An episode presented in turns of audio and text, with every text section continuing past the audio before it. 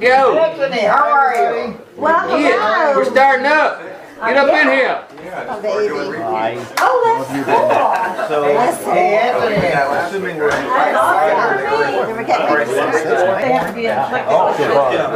All right, Mr. Cole's going to pray. Oh, Father God, we thank you for your love and your mercy and your grace.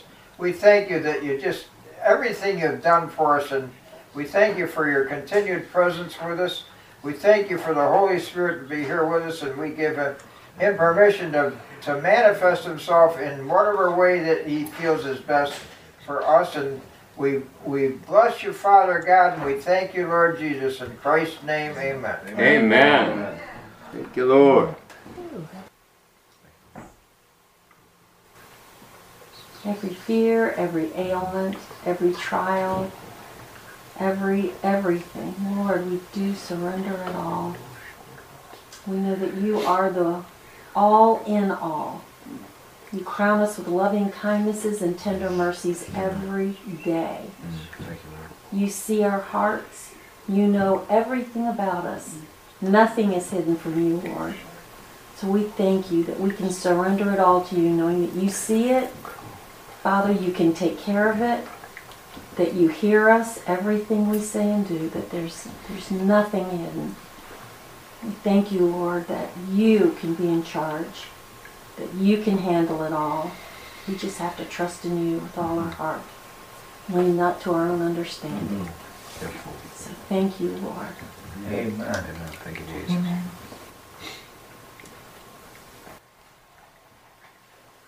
Have I not made a way for you all the days of your lives? Am I not always with you? Have no fear, my children, for the future, for I will continue to be with you, and I will walk with you as you walk with me. I love you. Stand strong with me, for I stand strong with you. Thank you, Lord. Amen.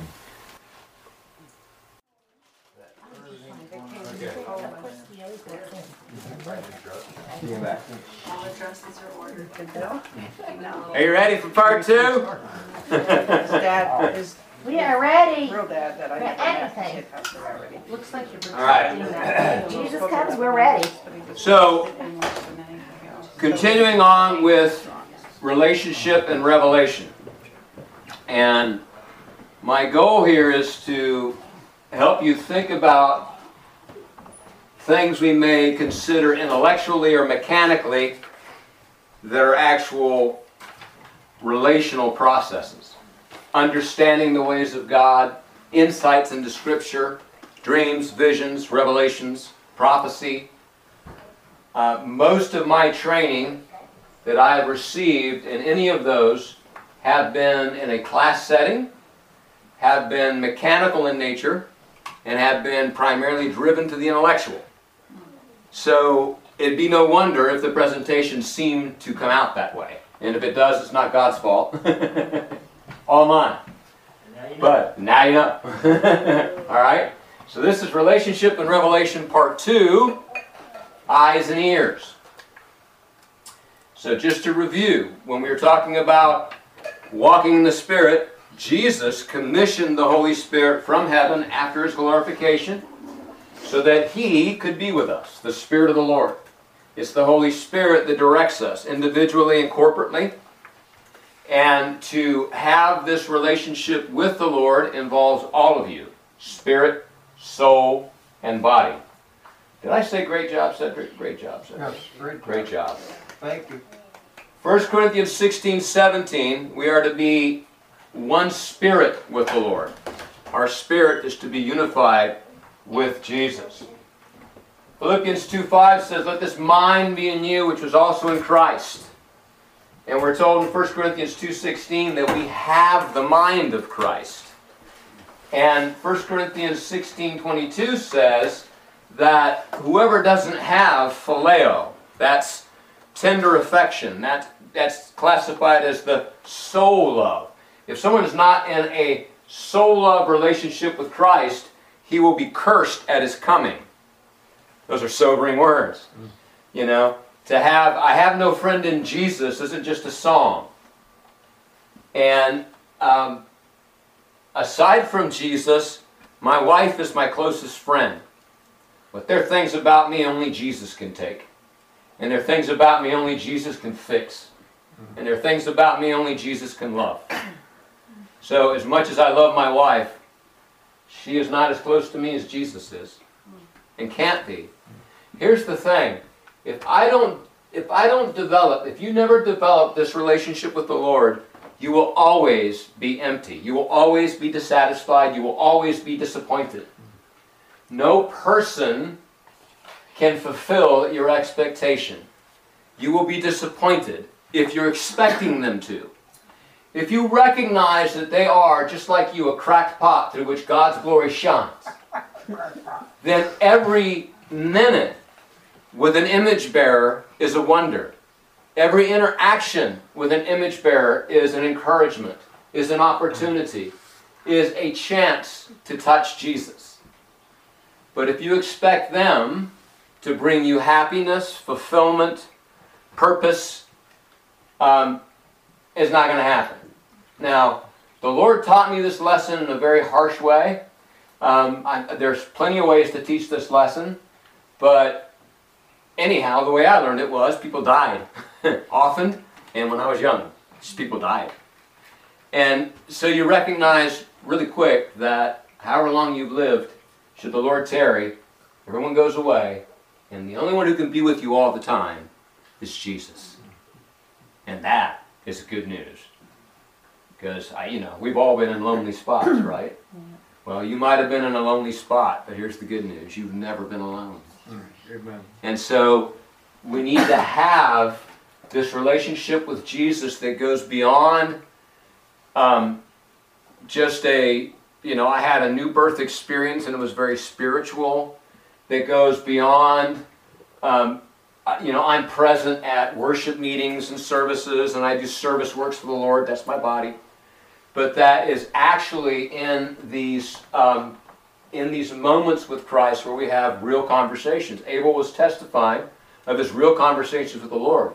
Folks, that's what a real friendship looks like. I have issues when this doesn't happen, and I have issues when this does, and I'm really blessed when this happens. Can we talk about it? That's what friends do, right? And then 1 Corinthians 16:13, and Cedric was in this neighborhood. Yeah, he was in 1 Corinthians 6 earlier. It says, the body is for the Lord and the Lord's for the body. The body's not meant for sexual immorality. It's not meant for fornication. This body is meant for the Lord. So there's an engagement that I have with Jesus, even now when He's seated on the right hand of the Father, that involves my body. There's this engagement with Jesus that involves my spirit. There's this engagement with Jesus that involves my mind. Well, is this any wonder? What is the first great commandment? Love the Lord God, my heart, soul, mind, and strength. Right? Love is relationship. And I know we like to, it's a harsh word to say divorce, but to emphasize the commitment of love and the struggle of love, Christians are often guilty of minimizing the emotion of love with things like love is sacrifice, love is giving, love is commitment, love is not an emotion. Well, excuse me, it is. It's all of that. Without emotion, you don't have passion. If God wanted you to be Spock, for those of you who don't know, he's a character in a science fiction show way back in the 70s where he had no emotion, except for when he did. But, okay. All right. Romans 12:1. Present your bodies a living sacrifice. So there are things that wind up happening with your body. Like I practiced kneeling today. Can you believe it? I practiced kneeling today. Kneeling. Oh. Kneeling today.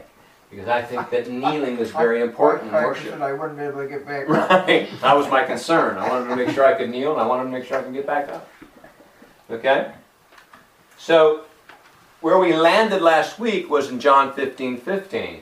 No longer do I call you servants, for the servant does not know what his master is doing, but I have called you friends, for all that I have heard from my Father I have made known unto you. Making known is revelation. Friendship is relationship. We're talking relationship, so in human life, what's the apex of relationship? Marriage. Marriage. And what's a major step in a couple's relationship before they get married? You know, when they're getting serious, what do you do? Watch Hallmark. They watch Hallmark. Right? Before all that. Gotta meet the potential in-laws. Gotta meet the in-laws. So to kind of like knock on my son-in-law and my daughter, you know, there was this whole period of time where it's like, well, did you meet the folks yet? No, not yet. We're just hanging out, watching Hallmark. You know, and that's all right. Denise fixed it.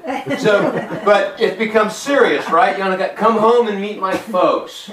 You know, I mean, you might love me, but do you love my family? Okay, so I shared earlier that you know, the harsh way I learned that I had to lean on Jesus was people died, and the major figure in my life that died early was my father.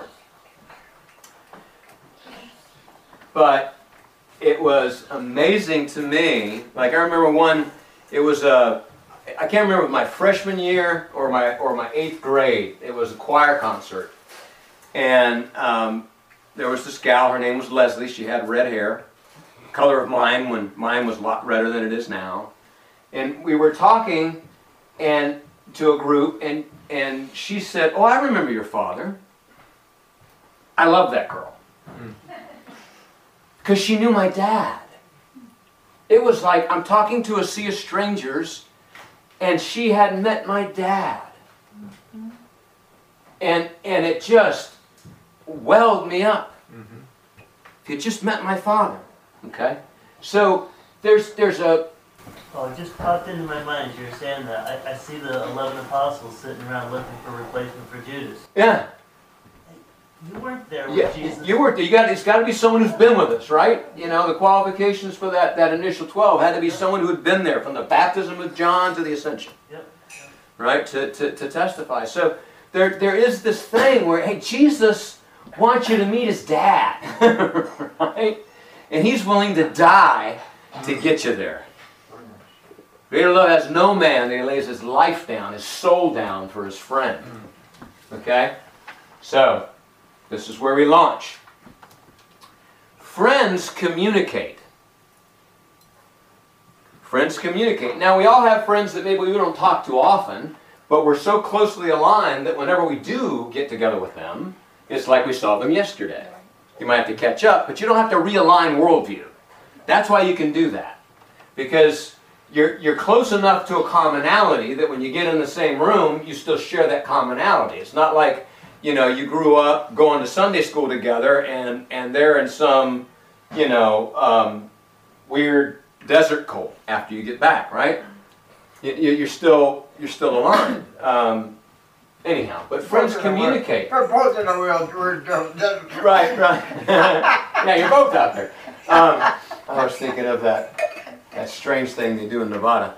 Anyhow, to carry out a friendship requires communication, like daily talking, like, and not just how's the weather, what did you do today? That's all part of it, right? But really. Sharing, really opening your heart, really being intimate. Friends communicate. Well, what is revelation? Revelation is communication. And so in a Christian context where either revelation is simply relegated to the Scripture, so there's a whole sector of Christianity that believes that the gifts were just for then, until the Bible was canonized, not shot through a cannon. That means like everyone agreed, okay, these books are in, those are out. Except for you guys, you got 5 extra books, but we don't think they belong, so you sit over there. By the way, the guys who had the extra books, they had the world for the longest time. Right? So there's a whole sector that believes that. There's another sector that says, okay, yeah, the word of knowledge, word of wisdom, discerning of spirits thing for yesterday, but even Baptists will talk about the Lord led me, the Lord called me, the Lord talked to me. Well, I didn't hear his voice. Why do they say that? You know, why do cessationists talk about, well, I didn't hear his voice, I just had a witness in my heart. Yeah, okay, call it what you want. You know, so you acknowledge Jesus talks to you, but you want to deny the methods by which he does. Okay? Then you have us charismatics, where, you know, getting the revelations about, well, I need to know what's going to happen on Thursday. Or, you know, I need a mind picture of what's really happening in this person so I can heal them. All those are valid. But how about, how is Jesus feeling today? What's he happy about? What's he sad about? What does he think about DeSantis and Biden? What does he think about this policy or that policy? If you knew that, would it classify as a revelation? Would it classify as a revelation? Yes. Yeah. Sure. So why wouldn't that be in the bailiwick of word of knowledge and word of wisdom?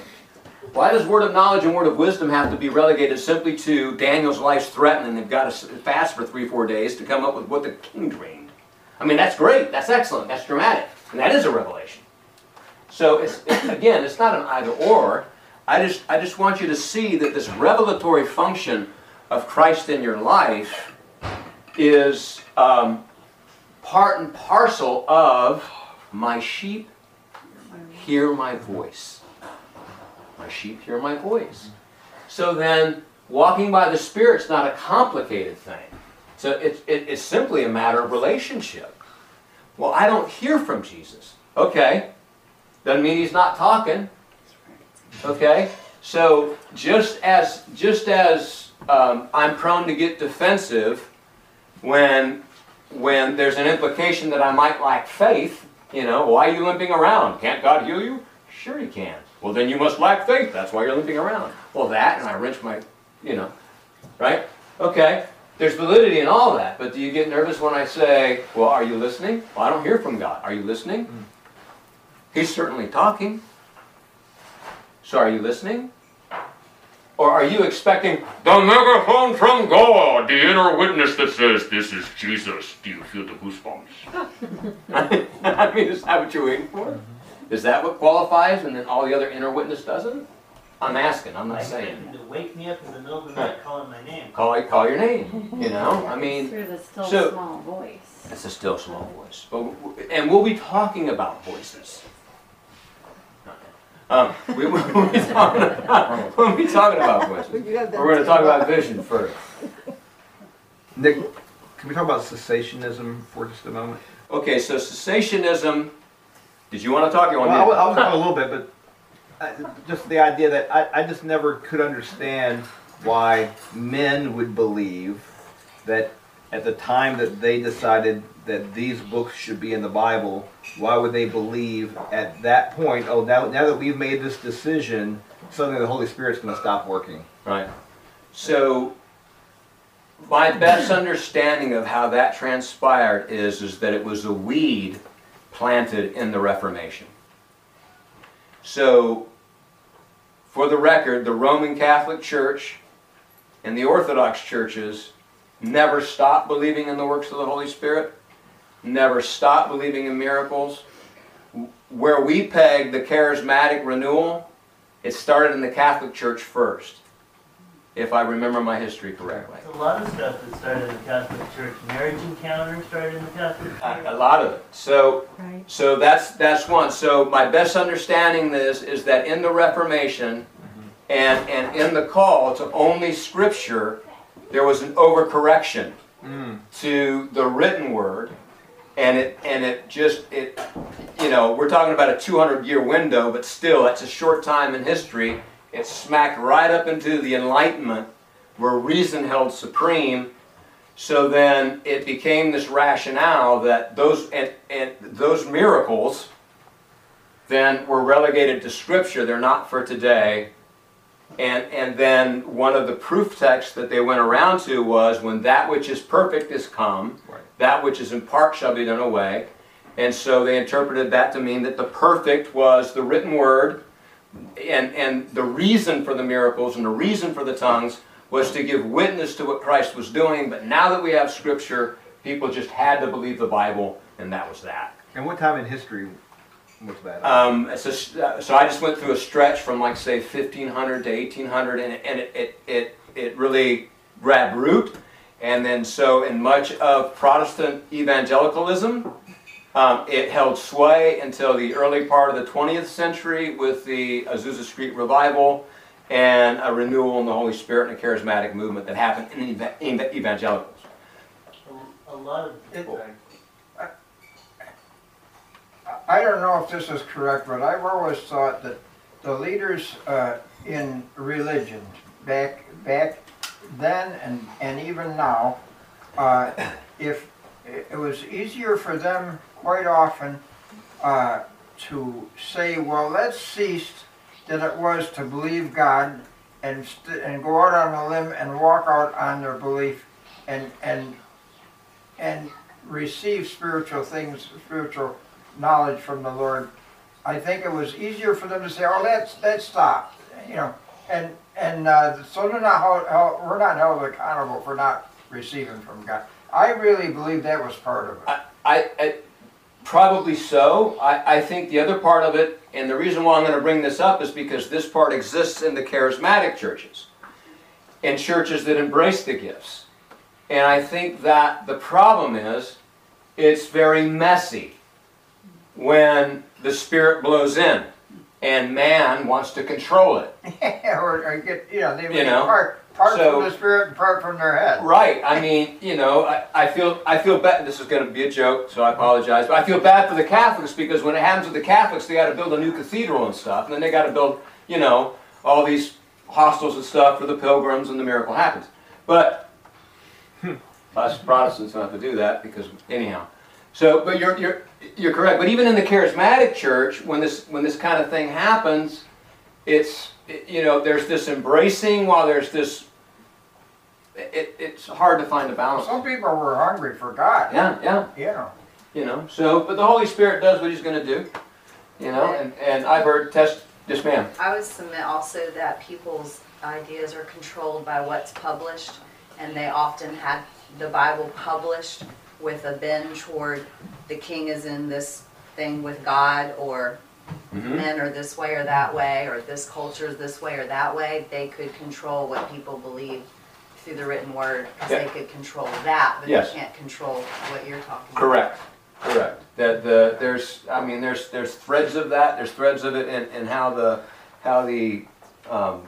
translations are done, how the versions are done, how it's marketed, the whole bit. And it ends up getting twisted in that you have to believe the right things so that you can do the right things, so that you can have salvation through the works, but it's really through faith. Yeah. So, I mean, it all goes down to the fig leaf, right? It all comes down to the fig leaf. It does. I'm not following you. It comes down to the fig leaf in terms of, for me to stand approved before God, I've got to do some work that covers my ineptitude. Oh. And we'll talk about that. So revelation is communication. Does that help, Bob? Okay. I thought everyone might want to hear that. Yeah, because I do toss that around every now and again. Okay, 1 Corinthians 2, verse 9. But as it is written, what no eye has seen, what no ear has heard, nor the heart of man imagined, what God has prepared for those who love Him, these things God has revealed to us through the Spirit. For the Spirit searches everything, even the depths of God. Now, the ESV translates that phrase, heart of man imagined, which is a bad translation. Imagination is a very specific thing in Scripture, and I wish they hadn't thrown that word in there in the ESV. Quite literally is, it hasn't bubbled out of the heart of man. Eye hasn't seen, ear hasn't heard, and it hasn't bubbled out of the heart of man what God has prepared for those who love Him. Okay, just now this is just a simple thing about how God communicates and how Scripture speaks. So then, as a follow-on to this, the Apostle writes, under the movement of the Holy Spirit, that God revealed these things to us through the Spirit. How? The things that are being talked about are the eyes that see, the ears that hear, and the things that bubble out of the heart. What is deeper than your own spirit? What's deeper than the spirit of man? the Spirit of God. Commentators say, well, these are things that are in the soul of man that bubble into his heart, but they've got the architecture backward. The heart's the heart. And there are times where heart is used synonymous with soul and spirit, but to be very technical, the heart of man is the spirit of man. And so the Spirit of God bubbles out things that are revelatory through your heart. What's the first thing that it reveals? Love. God. Himself. Romans 8. I was just guessing. What did you say? God? I said love. I was just guessing. Love. Yeah, well, that's good. Speaking about who's your daddy, Romans chapter 8.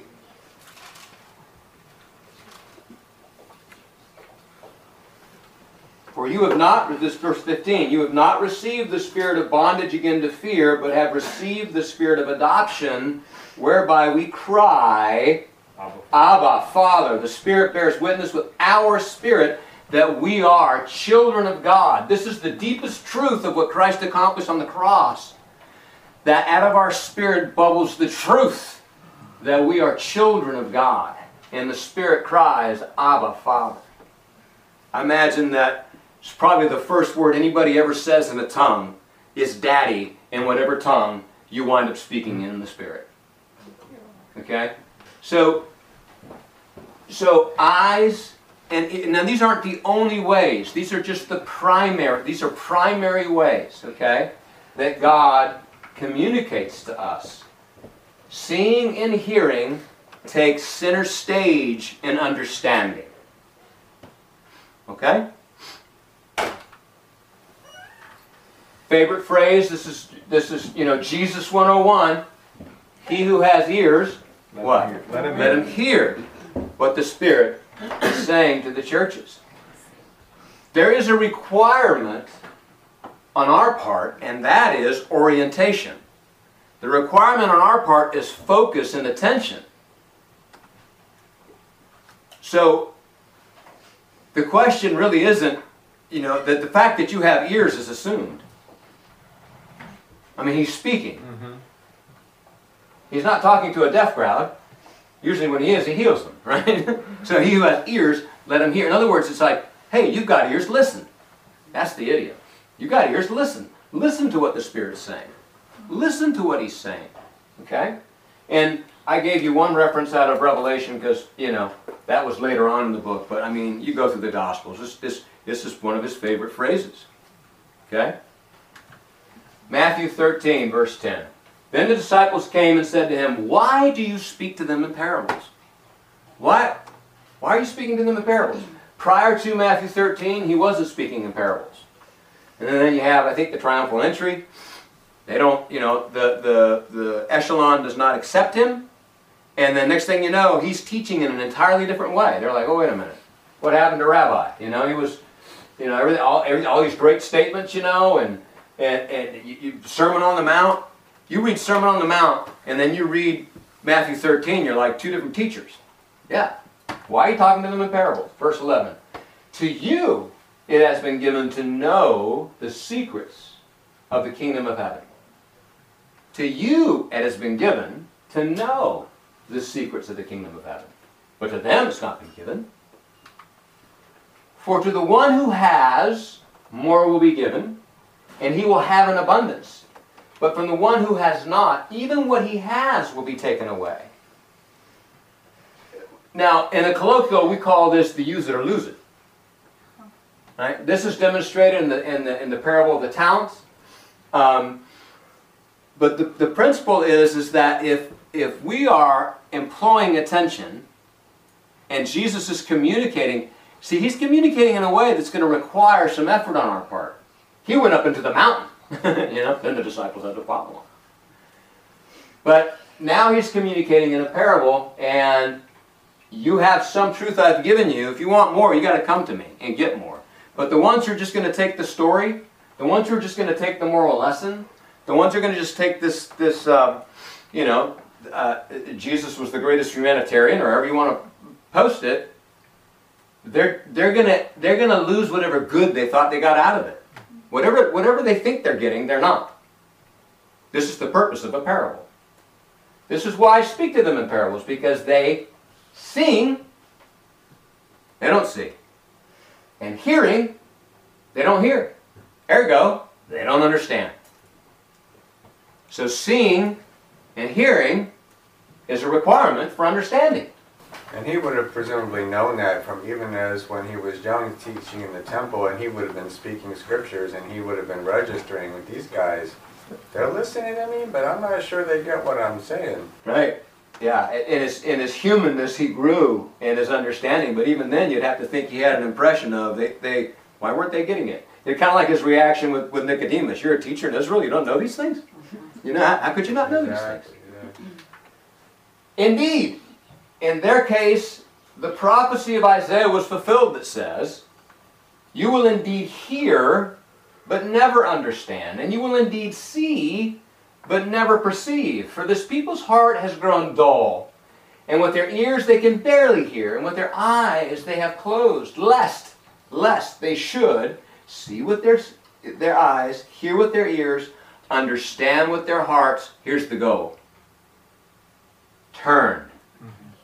And I would heal them. Turn, and I would heal them. So, I've known the intercessors. I should put it this way: the intercessors I have known, or the people that I have known that have worked most in vision, have been intercessors. That's been my experience. I don't know if that's the case throughout the body of Christ, but in my experience, intercessors have been primarily visionaries. But I've met my share of them who are just on for the vision. It's like they're watching a TV show. They're seeing, and they're seeing something in the spirit, but they're not perceiving, and they're not understanding. Okay? Now, I know some that see and do understand. I got my first real lesson on this when somebody in a prayer line in Romania walked up and said that they had this dream, and it was a dream of a white handkerchief. It was very elaborate, the handkerchief, and there was clouds, and the handkerchief fell, and the clouds went away, and all this kind of, step by step by step, and they just came up to the prayer line and said, what does that mean? And we were all like, actually, one of the ministers that was in this mission team was sharing this at lunch and said, this is as an example of how spiritually hungry they were. This person had come to him in line, wanted to know what did that mean, and like I'm supposed to know, he says, and the intercessor, raised her hand and said, oh, I know. And she had that dream documented in her notebook like a month before. The dream, the interpretation, and what it meant. Oh, there's somebody who's seeing and hearing and understanding. And she still, she still prays for us. We still support her. So, seeing means looking, hearing means listening. We need to see, understand, turn, and be healed. Jesus is communicating with you to continually turn you to His way of life. Turn you to the way, the truth, and the life. Alter your core. Not your identity, because He set that. He is your identity. But as we struggle in life and see different things and struggle with different things, and then Jesus comes along and then all of a sudden you start getting a new perspective on things. I go back to the verse you talked about earlier in Romans about the Spirit gives witness to our spirit that we are children of God, right? And I would imagine that the tense of that is, at least if it's the original text is the same as it is in English, that the Spirit continues to give witness with our spirit.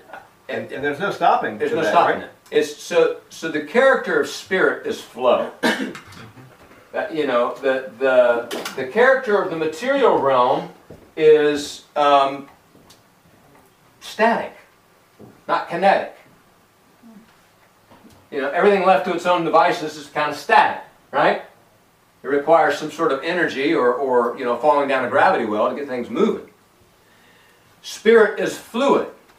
So think about all the different ways that the invisible God tries to explain to us about Himself as the Holy Spirit. Wind, water, fire, oil. Right? These are primary symbols. of the Holy Spirit. They all involve movement and motion, power, soaking, I mean all these kinds of things. So when we think about has not entered into the heart of man, hasn't bubbled out of the heart, out of their belly shall flow rivers of living water. Right?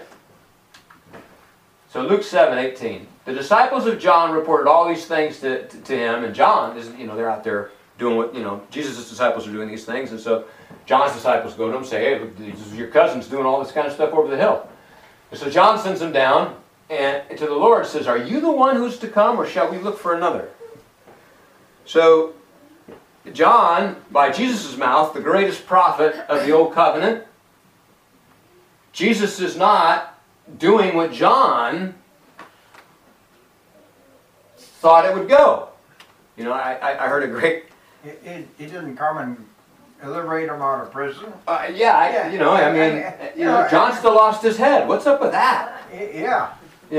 So Heidi was listening to this, I don't know if you call it a declaration, whatever the case may be. Anyhow, the basis of it was, not the basis, one of the things this guy was saying was that God is consistent in His character.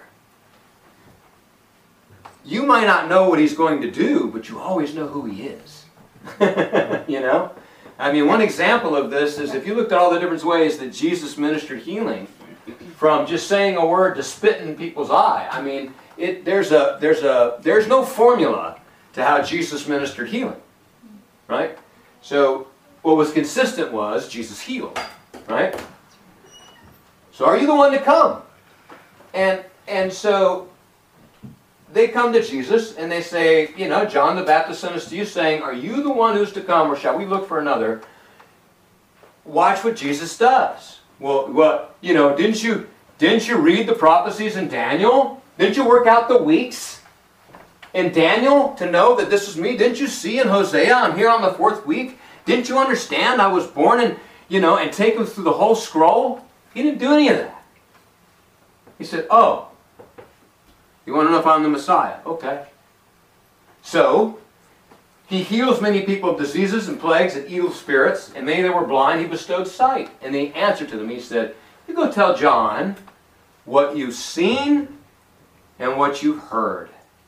The blind receive their sight, the lame walk, lepers are cleansed, the deaf hear, the dead are raised up, the poor have the good news preached to them. Blessed is the one who's not offended by me. Blessed is the one who is not offended by me. I shared earlier that if you have expectations of somebody else fulfilling your desires, you're going to be disappointed. That disappointment and the frailty of humankind is a promise. But you're going to suffer disappointment with Jesus, because He's Jesus and you're not. And you're going to think that Jesus is supposed to behave a particular way, and He's going to do something entirely different. You're going to get offended. Oh, wait a minute. That was my post. Or, wait a minute. Wasn't it supposed to go like this? Or, wait a minute. Blessed are those who are not offended by me. Now, John's disciples, seeing and hearing deliverance Jesus was doing, is no different than you walking with Jesus and seeing and hearing the deliverance He wants to do. Where I am, my servant will be also. Walking in the Spirit is simply understanding where Jesus wants you to serve. And His revelation to you in healing and counseling and witnessing and deliverance is to tell you how He's going to cause the blind one to see, how He's going to cause the deaf one to hear, the lame to walk, the brokenhearted to preach the gospel. And as you hear and as you see, you do. It's a fait accompli. It's done. That was exciting to me, huh? Anyhow. Right? The crux is knowing what It's not what the Spirit is telling you to do. No, listen. Matthew 16:13-16, he says, "Blessed are your eyes, for they see, and your ears, for they hear." Repeat with me. Blessed are my eyes. Blessed are my eyes, because they see. Because they see. Blessed are my ears, because they hear. That's a powerful declaration. Mm-hmm. You're agreeing with Jesus. Amen. This is His testimony to you. He gave you eyes to see, ears to hear. Mm-hmm. Is He your Messiah? Yes. Yes. So then, if you were blind, what do you now do? I see. You see. If you were deaf, what do you do now? You hear. If you didn't know how to walk with the Lord, and you were lame, what are you now? Walking. If you were defiled by sin and leprous to all contact with humanity, what are you now? Cleansed. Cleansed. That's good news. Amen. Amen. That's the gospel. Amen. Thank you, Lord. Amen. So seeing and hearing. So in the time left, I will get through as much seeing as I can. And then, Lord willing, we'll talk about hearing in the next session.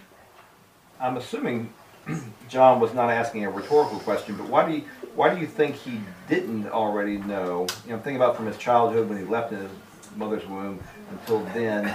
Why might he not have realized it, or was it just his flesh? Just I don't know. Your speculation. Yeah, I don't know, but all I can peg it to is expectation of what the Messiah was supposed to do. Mm. No one was embracing or understanding the idea of the cross.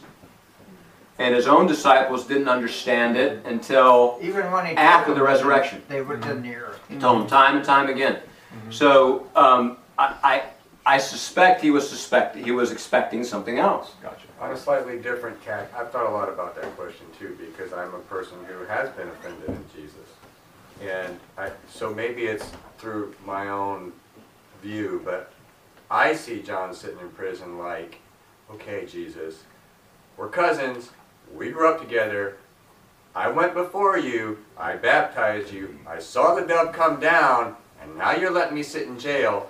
What's up? I'm a little bit not jiving with what's happening here. Are you for real? Yeah, sure. And I'm thinking that's how I've always interpreted it, and that's why Jesus responded so openly, because John made a public, he almost publicly embarrassed Jesus, and Jesus made an open statement, not to embarrass John, but he said, "Blessed is he who's not offended at me." Like, go tell John, chill out, John. Yeah. And then he goes. That's the Abel version. Then he goes the extraordinary measure, and starts talking up John's ministry. Right. Isn't that fascinating? But just to show that he's not mad at John. He's not mad at all. He's like, John is awesome. I know he's not happy with me right now, but John's awesome. There's no other greater than John. Yeah. Yes. Jesus is amazing. Something Abel said just reminded me of this, that we do the same thing, or may have a tendency to do the same thing. We end up in jail, or end up in maybe not physical jail, but some type of bad circumstance, and then we say, "Are you really he?" Right? I was having that conversation with him. What happened, Lord? I thought. Yeah, yeah. Right. And we know in our. Go ahead, Peter. No. So also at that point, John had fulfilled his mission. Yeah? What'd you say, Vera? He had fulfilled his mission by that point in time. Yes, yes. You know, he must increase, I must decrease. There's a question, though, did John actually have to go the way that he did? Because, see, did John get out of the box? He's going before Jesus, but when he starts calling out Herod, did he get outside the box? Did he kind of, you know, it's important unto all men wants to die. Yeah. He was going to die somehow or another. Sure. But did he... So to answer it as best I can from my perspective, he is the tail end of a long list of faithful prophets that were executed for their witness to the Lord. It's kind of like so he was doing what prophets do. And Jesus said to his contemporaries, you know, you guys are walking around saying, if we'd lived when these prophets were walking around, we would have believed this. Our ancestors were the dupes. He says, well, I tell you what, I'll send you apostles, and when you kill them, all the blood from Abel to Zechariah comes on your generation, because I'm telling you, you're as broken as they were. Mm. So So even if John did get outside the box, he was more proof evidence of this very thing. Absolutely. He filled the type. It worked out either way. Absolutely filled the type. So seeing Colossians, now we talked about this last session, Colossians 1:15 and 16. He, Jesus, is the image of the invisible God, the firstborn of all creation. For by him all things were created in heaven and on earth, visible and invisible, whether thrones or dominions or rulers or authorities, all things were created through him and for him. So we know that there are two realms, the visible realm, the invisible realm. And not just like John chapter 1. Yeah, it does. And not only invisible to the human eye, but just, you know, out of the frequency of the material realm, right? So these realms, visible and invisible, we talked about the physical realm having been created, the thing that we can see having been spoken into being inside of the spirit realm. And there is a superimposition, if you will. There are connections in the spirit realm and in the physical realm. And when things go awry in the spirit realm, bad things pour out on the earth. And when things go right in the physical realm, good things pour out on earth. Like that's a real simple way of putting this, right? But that gives you some idea. So I'm sharing this because I'm sharing about seeing. Okay? About seeing. Seeing. Sharing about seeing. Okay? So in terms of this correlation between spirit realm and physical realm, if you have a place that's been defiled through human sacrifice or massacre or things of these natures, evil spirits attached to them. If there is a place that's prominent with idolatry, evil spirits attached to the locale, it becomes a stronghold. Okay? And family lines, here's a correlation, a generational time-space continuum kind of thing.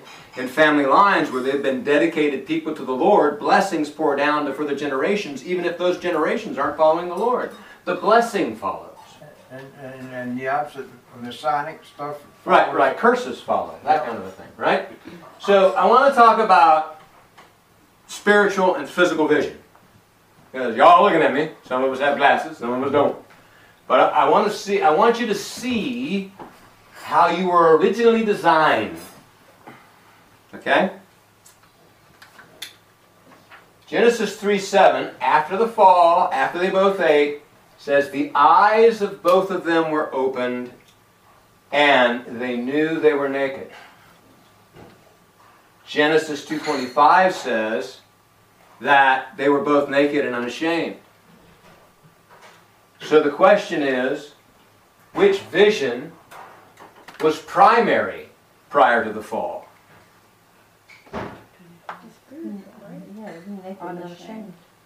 Right? Something happened in the fall that now their nakedness, though known, was more apparent. And they had to take measures to cover the fig leaves we talked about. That's for man's second move to religiosity. First is, I want to be like God. Oops, I'm not. Let me build something so I can at least hang around a deity and try to get there on my own. Okay? My point here is that it was their physical eyes that took ascendancy over their spiritual eyes.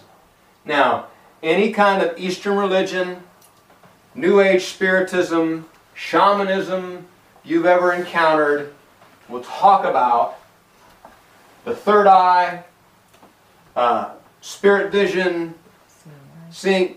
Why? Because it exists. Because it's there. Okay?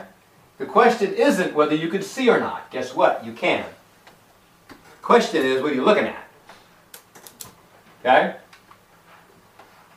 Y'all remember the story of Elisha? And they're all surrounded. And this narrative is too long to go into a detail, but basically, you know, Gehazi is like, ah, you know, or his servant's like, you know, they're going to get us.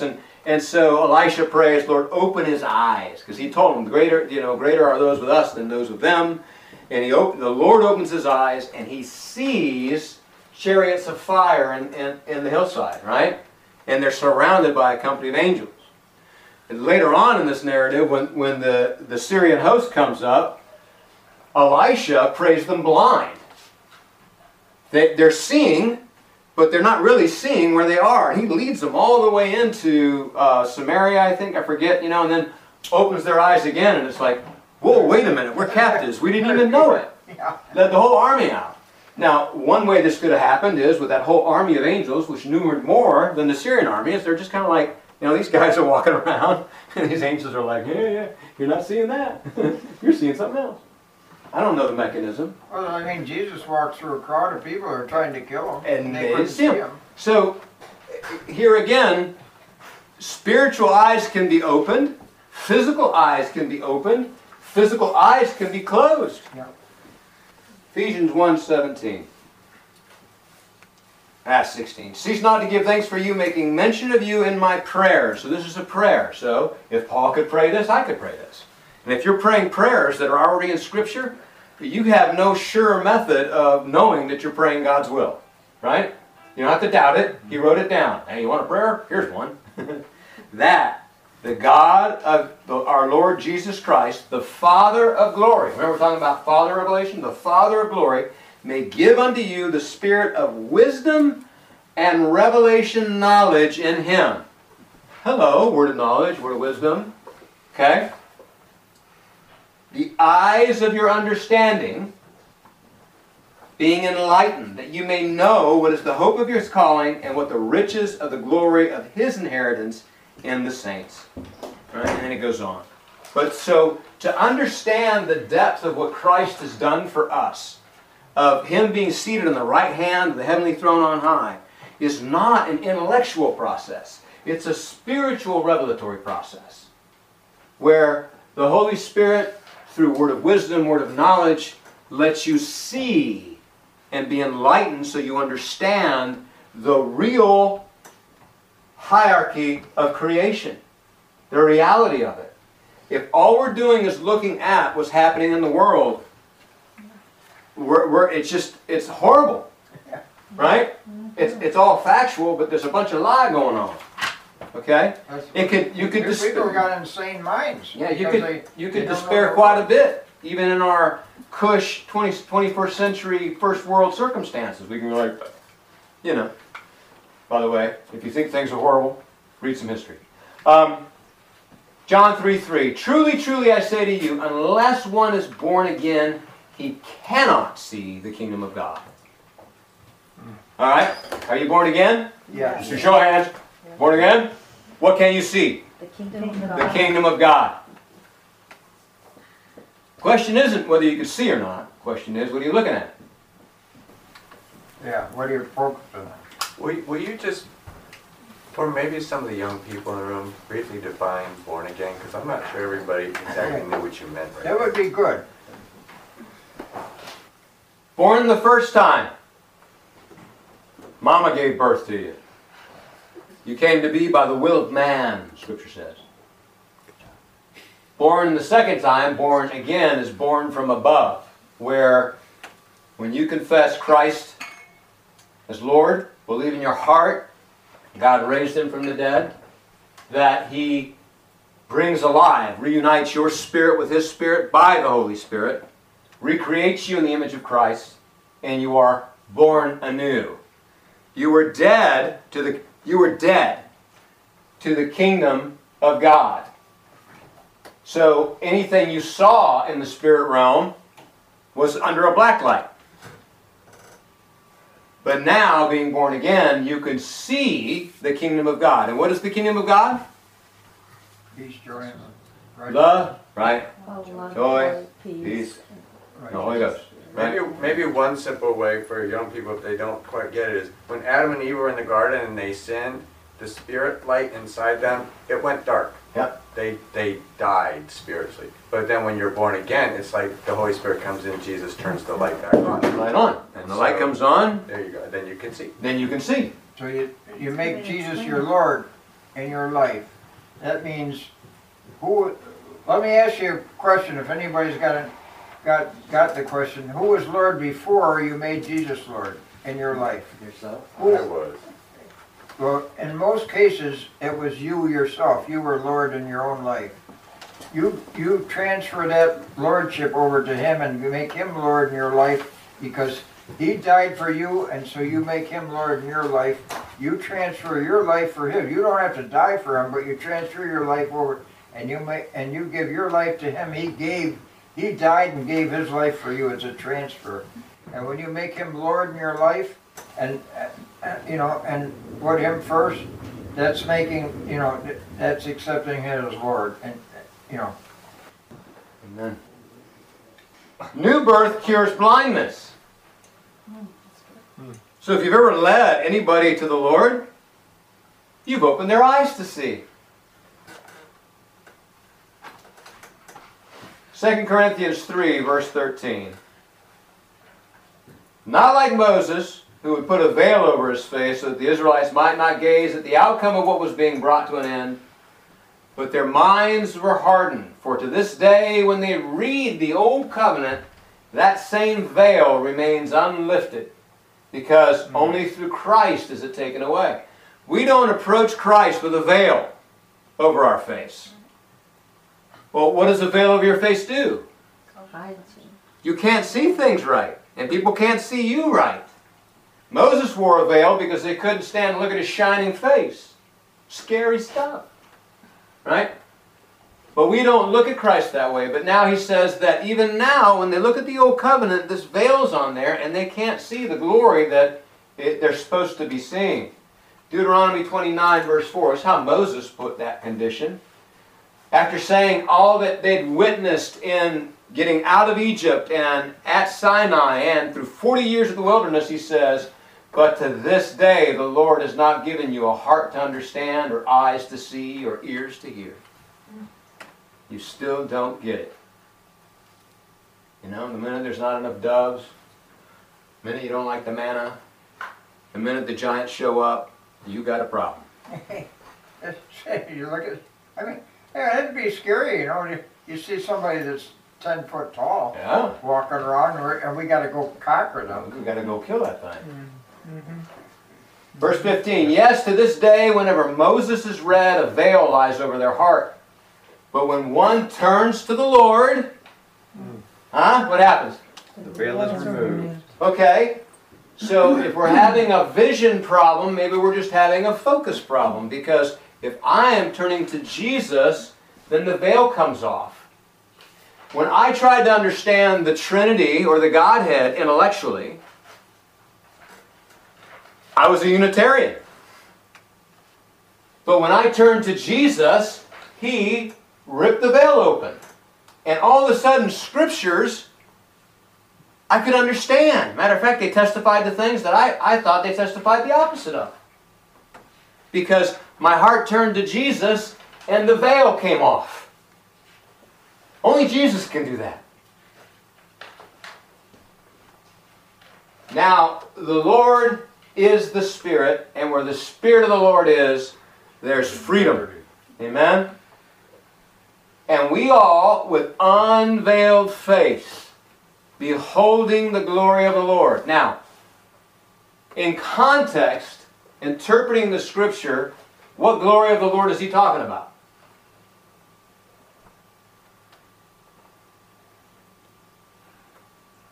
To this day, when they read the Old Covenant, the veil's still on them. He's talking about reading the Torah. He's talking about Genesis, Exodus, Leviticus, Numbers, and Deuteronomy. Specifically, he's talking about the Old Testament, particularly, and it does the Christian no benefit to be Old Testament illiterate.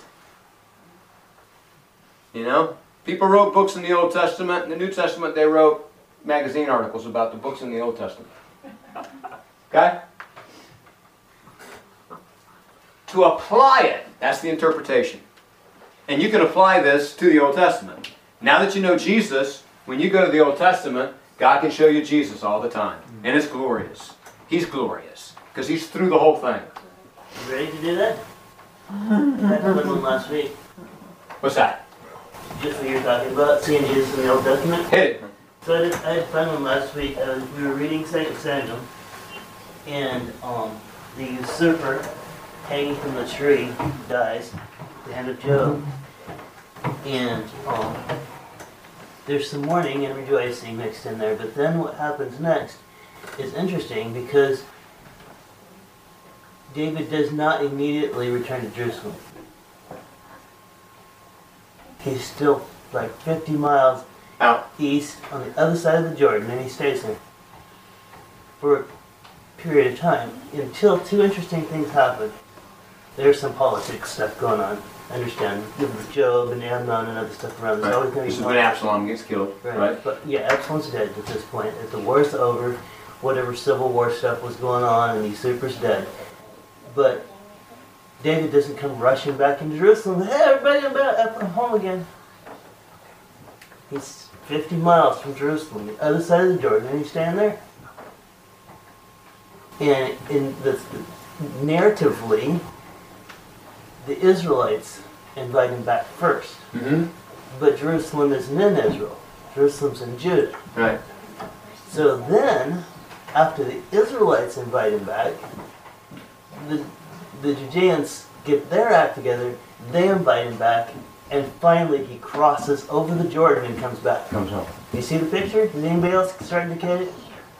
What I was seeing was the Gentiles inviting Jesus back first, and then the Jews accepting him and inviting him back, and then he comes back over the Jordan. Yep. Yeah. Mm-hmm. Yeah. There's some other things in there too. I haven't done a deep dive, but that's just what I've seen in that chapter. Yeah, that's good. Did you see that? It's good. Thank you, Alan. Mm-hmm. So we behold the glory of the Lord with no veil, open-faced. It's open-faced is an idiom for bold honesty. No mask. We come to Jesus with no mask. You come to the Word of God with no mask. I don't come there to prove my point, to fulfill a religious obligation, I come there for it to change me, for it to inform me, for it to tell me. The Word of God is the only physical spirit mirror you have. It's the only mirror you can look at, and this analogy is based on a mirror. It's the only mirror you can look at that will describe to you who you really are on the inside and what it is that you are to do. Okay? He put that in the physical realm for us. But then He put His Spirit in us to bubble that out and bubble that out to lead us in the way. The Spirit removes the veil from the law so that we see the Lord's glory and are transformed. Okay? So we'll stop there. That's like 1/3 of the way through this message. Isn't it interesting we call it an open-faced sandwich? Open-faced, that's it. You take the top piece of bread off so you can see what's inside. You know what's inside. That's right. And you don't have to have so much gluten. You took the veil off. So you're looking at food, right? I was just thinking, instead you remove the veil, you can see the face. Same concept, right? It's time to eat. All right, so just to kind of wrap up this section now, okay, we're talking about relationship and revelation. Jesus is your friend. He's going to tell you what the Father's plan to do. Mm-hmm. Primary vehicles of information transformation is seeing and hearing, which means you need to look and you need to listen. Okay? And then we'll pick this up to continue looking at spiritual eyes and seeing in the Spirit and different aspects of that. But the primary aspect of this is focusing on your Lord. As Abel shared earlier, to be spiritually minded is life and peace. To focus on the Spirit is life and peace. Amen? Amen. Amen. Amen. Amen.